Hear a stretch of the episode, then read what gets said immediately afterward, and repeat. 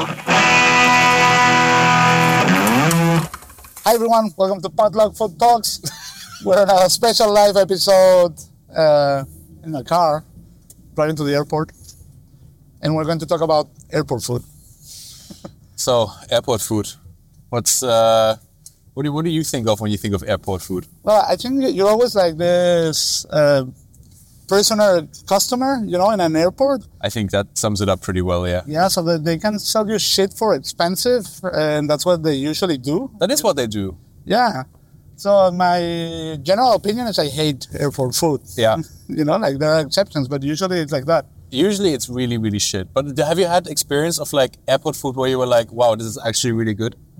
Um, I would have to think about it. Yeah, yeah. Some maybe Madrid. I I remember like some restaurants. I remember also one, of Dani Garcia's places in Malaga. It was also okay, uh, but not so many. Yeah. To be honest. Yeah. I've actually had a few. Like um, I remember going back to Spain, like after like a long time, um, and being in the I think it was like the Barcelona airport or was it the Madrid airport? But like, and then I went to this like little like airport tapas bar, and had a piece of tortilla, and it wasn't the best tortilla of my life, obviously, but it was still a tortilla, and I was like, fuck yeah, you know, like no bullshit, like wiener sausage or like no bullshit. I don't know, just always Burger King, McDonald's. It was just kind of nice because it was like a little uh, sort of like local kind of thing. Um, but I've actually, you know, like I had really good experiences in airports in Asia, like especially, I mean, I Tokyo, imagine. Yeah. Tokyo, great. Hong Kong, really nice. Like there's this like um, it's it's not really a fast food chain, but it's kind of like a chain, and they do like um, breakfast stuff. So they do like tea and especially dim sums, and you know like um, the lotus leaf with the steamed glutinous rice and stuff like that. And you can buy these like little trays of like kits. So you like choose a kit. Uh, you get a soup, you get a tea, you get like um, a dim sum or like whatever. And it's like That sounds amazing. And it was super nice. Nice. Eight o'clock in the morning, like steamed glutinous rice and a bit of tea, like gets you going way more than like a shitty pain au chocolat and like a crap coffee, you know? I remember having a super good New York pizza. It was like a Brooklyn pizza company in New York, and, and that was really nice. You know, like uh, charcoal oven in the airport. Yeah, that was super nice as well. uh, you know, also one thing is like I'm a big fan of like fast food restaurants. You know, like um, yeah, you The big know. Yeah, questionable. But I'm a, fa- I'm you know, outspoken fan of Raising Cane's. Okay. You know Raising Cane's? No. It's a fried chicken um, fast food chain from the states. And when I was um, living in the in the Emirates, um, I used to often fly over uh, over Abu Dhabi, and they had a Raising Cane's there. And the thing with Raising Cane's is that it's always like whenever I get it, like it was I. th- The first time I had it, I thought it was because it was in the States and it was right in the morning. It's piping hot, it's super fresh, and it's super delicious. But there it was the same in Abu Dhabi. I had it twi- twice, and it's sort of like super crispy, piping hot chicken, and it's just super good. I actually know that they brine their chicken in like a um, like a salt brine with a little bit of MSG in it. So the, Um, the good stuff. so that that helps, but it's just always really good, you know. What about airplane food? Like, have you had like nice experiences? Not really. I feel like like airplane food is just like it's it's just bound to be shit, you know. Like um, like how are you supposed to make it good? It shouldn't really be that difficult to make it good, right? Like cook like a nice like beef stew, like a beef bourguignon. I mean, I, I think you're you're uh, underestimating the whole catering process to put food on a plane. Like I, I went once to, to the headquarters of DO & CO, which is I would say the best catering company for airplanes in the world. Uh, well, not, not their headquarters because they're, they're Turkish Austrians, the company itself. But I went to their headquarters in Madrid. So it was like this place. Imagine a place uh, like the size of ten football fields, Yeah. you know. Uh, and this was a kitchen, man. Well, like with hundreds of workers, it was more like a factory, you know. Uh, so there, there was the, like assembly lines where you would see like normal untrained people just assembling salads and stuff, you know, like building a nice caprese, putting the slices uh, uh, properly. And then for me, the interesting part was the um, the place where where the actual chefs would work. And how do you how do you say kippa uh, in Ah. English. Oh, I don't actually Bas- know. basculante.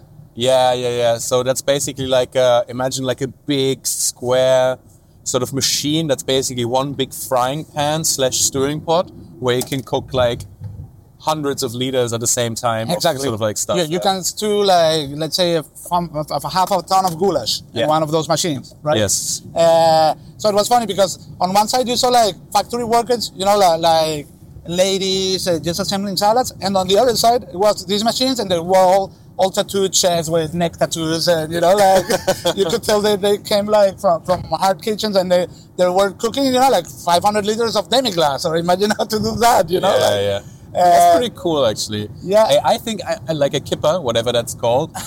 I think it's a really underrated uh, piece of equipment. Yeah. Because like nowadays they're like so precise. Like you Yeah. can like simmer things at a perfect temperature and stuff like that. It's really really cool. Yeah, and, and, and also they're multifunctional. You can use the same machines to, to steam, to fry, to pan fry, to stew, Yeah. like to completely different things in the same pot. You know, like yeah, you can actually run a restaurant with, with just one of those machines for sure. Yeah. If you're smart enough to do that. True. If you're smart enough. Yeah. yeah. I don't know. Did you used to take like um, food uh, on airplanes, like pack your own lunches and stuff? Uh, not really, not really, because uh, I mean, for me the the airplane food is not good, but I mean it's edible. You know, like I go for uh, that. Sometimes there's pasta with cheese. Okay, you, can, you can't go wrong with that. you know, like. Well, you But- can. But I mean, the, the whole operation, uh, going back to the, to this place, because then you everything was cold there. Yeah. So they would assemble everything, put it on the trolleys. Then these trolleys go to the plane, and they start heating them like I, I think like half an hour before.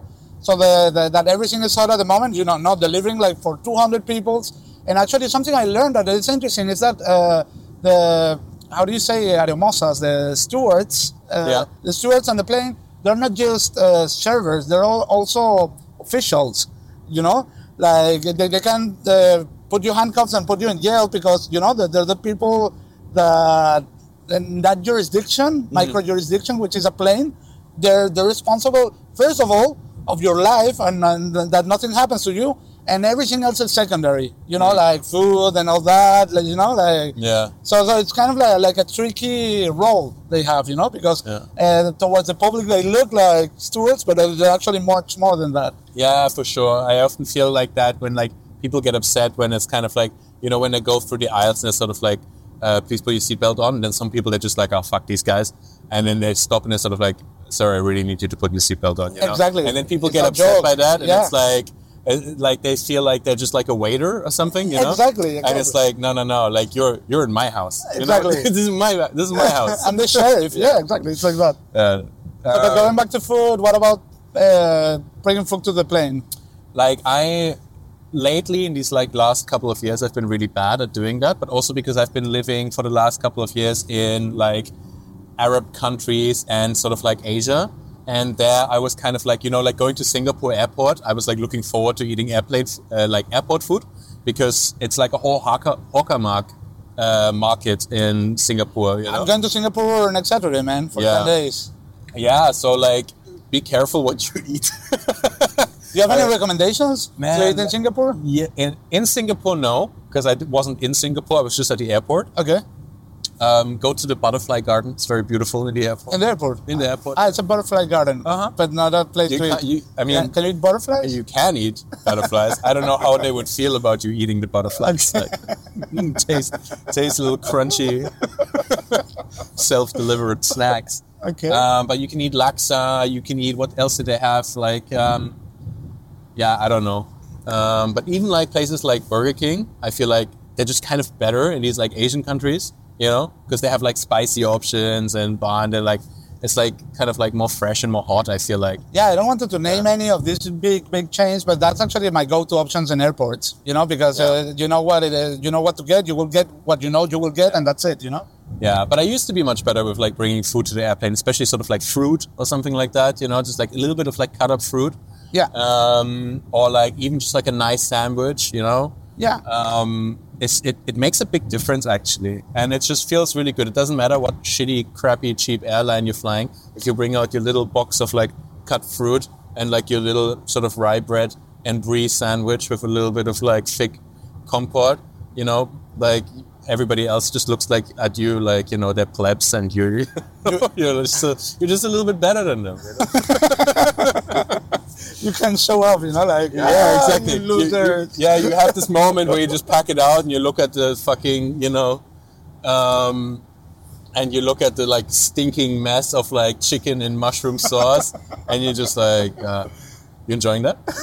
you like, is that nice? Yeah, no, uh, that sucks. See, I am a, an adult who has their shit together, so I packed my own lunch. I think the most iconic person bringing airplane food was probably Hannibal Lecter. Is that a real person? No, not really. It's not. It's not a real person. No, I don't think so. no. I hope not. But what what what did he used to bring to to airplanes? Man, there's this super cool scene where um, I think it's in the second movie where he dissects the guy's brain and fries it in like caper butter, and then there's like uh, he escapes basically, and then uh, he is on the airplane. He packs out this like really beautifully packed lunch with like a little bit of brain, and there's this like I think it's like this little Asian boy who's kind of like peeking at him, and then like starts talking to him, and he's sort of like, "What's that?" what's that? What do you have there? And Hannibal's like, uh, Dr. Lect- Lect- uh, Lecter is like, oh, you wouldn't like that, you know? and the boy's like, "Mm, no. and he's like, would you like to try some? and the boy's like, yeah. And then he gives him something to try, and he's like, is that tasty? And the boy's like, mm And he's like, you're a special little boy. This is an amazing scene. The Hannibal movies are really good. man. You know the the I don't think if I mentioned this before in the podcast, but the Hannibal series uh, was uh, the con- consultant chef was Jose Andres. Did we talk about this? Probably not. He, d- he does fucking everything. But Did I, I peel strawberries in the series? Or? but I mean, it's super cool to have a chef like I mean, and it has to be like a super fun thing to do. You know, like Ah, for sure. Oh, I have to imagine, you know, like Yeah. cannibal recipes. But that's the show with Mads Mikkelsen, right? Like, uh, I never saw the, the show, but I've never seen the show either, but people rave about it. Yeah, and uh, well, I, I guess uh, the food scenes has, have to be interesting if there there were, Yeah, for sure. you know, like developed by Jose Andres. Yeah. I also know that, that the food scenes from Ratatouille were developed by Thomas Keller. Thomas Keller, yeah, but Yeah. you can really tell. Yeah, yeah. Also, that the Ratatouille, the iconic Ratatouille, that's Thomas Keller. You know, like Yeah, all the style, but that's Yeah. like, I mean, you know, like it's iconic, you know? That's kind of why, I don't know why, but like Thomas Keller's style just has this certain magic about it. yeah, and it's super simple, right? Uh, Super simple. It's kind kind of even hard to to identify what it has be because everything is very, you know, like built with blocks and very simple, like bam, sauce, protein, topping. That's it. you I know, think he's the only chef who can put like a chive tip on top of a dish, like a single chive tip, and it, it's kind of cool. Yeah. If anybody else would do that, you'd be like, "What the fuck are you doing? just, just stop." Well, and, and also going back to this uh, catering company I was talking about, they're also the ones that, that they they have met. I mean, like most major airlines are their client, and one of their clients is uh, Emirates. yeah. It's probably the, the airline with the most expensive flights in the world, and they have chefs on board. So they, they have like 800 chefs on their on their staff to put chefs on board for Emirates. You know, like Oh, really? yeah. Oh wow, I didn't know that. For the first class, there is a chef that I, I don't know what they do. Like, I used to fly Emirates like a lot of the times, and it was like by far like the best service I've ever had. So what are you gonna eat today? no idea, man. I'm super pissed off with my airline. They they just fucked my flight. so You're just you're just uh, nurtured by anger and rage yes, right yes. now, I'm I'm just rehearsing what to tell them once I arrive to the airport. and then you're just gonna get a burger and just eat it really angrily. Just go- while I talk to them. Spray. Spray.